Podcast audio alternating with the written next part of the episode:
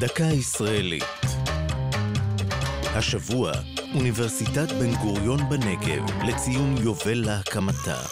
והפעם, גמל צולל.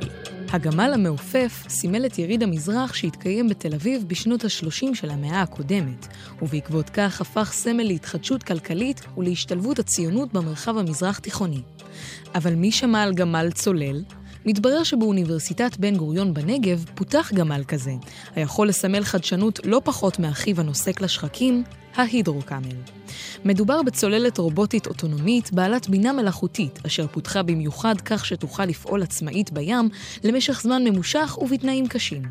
מחשב הצוללת תוכנת להחליט בעצמו בהתאם לתנאי השטח.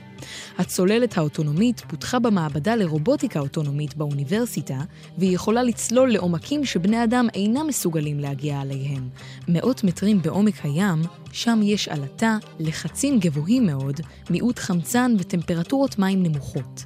ההידרוקאמל יכולה לשמש לצורכי מחקר, למשל למעקב אחרי אלמוגים, לסימונם ולהתחקות אחר התפתחותם.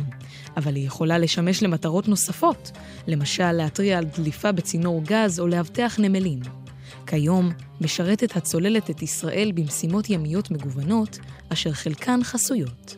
זו הייתה דקה ישראלית על אוניברסיטת בן גוריון וגמל צולל. כתבה נוגה סמדר, ייעוץ הפרופסור הוגו גוטרמן, מפיקה יעלי פוקס.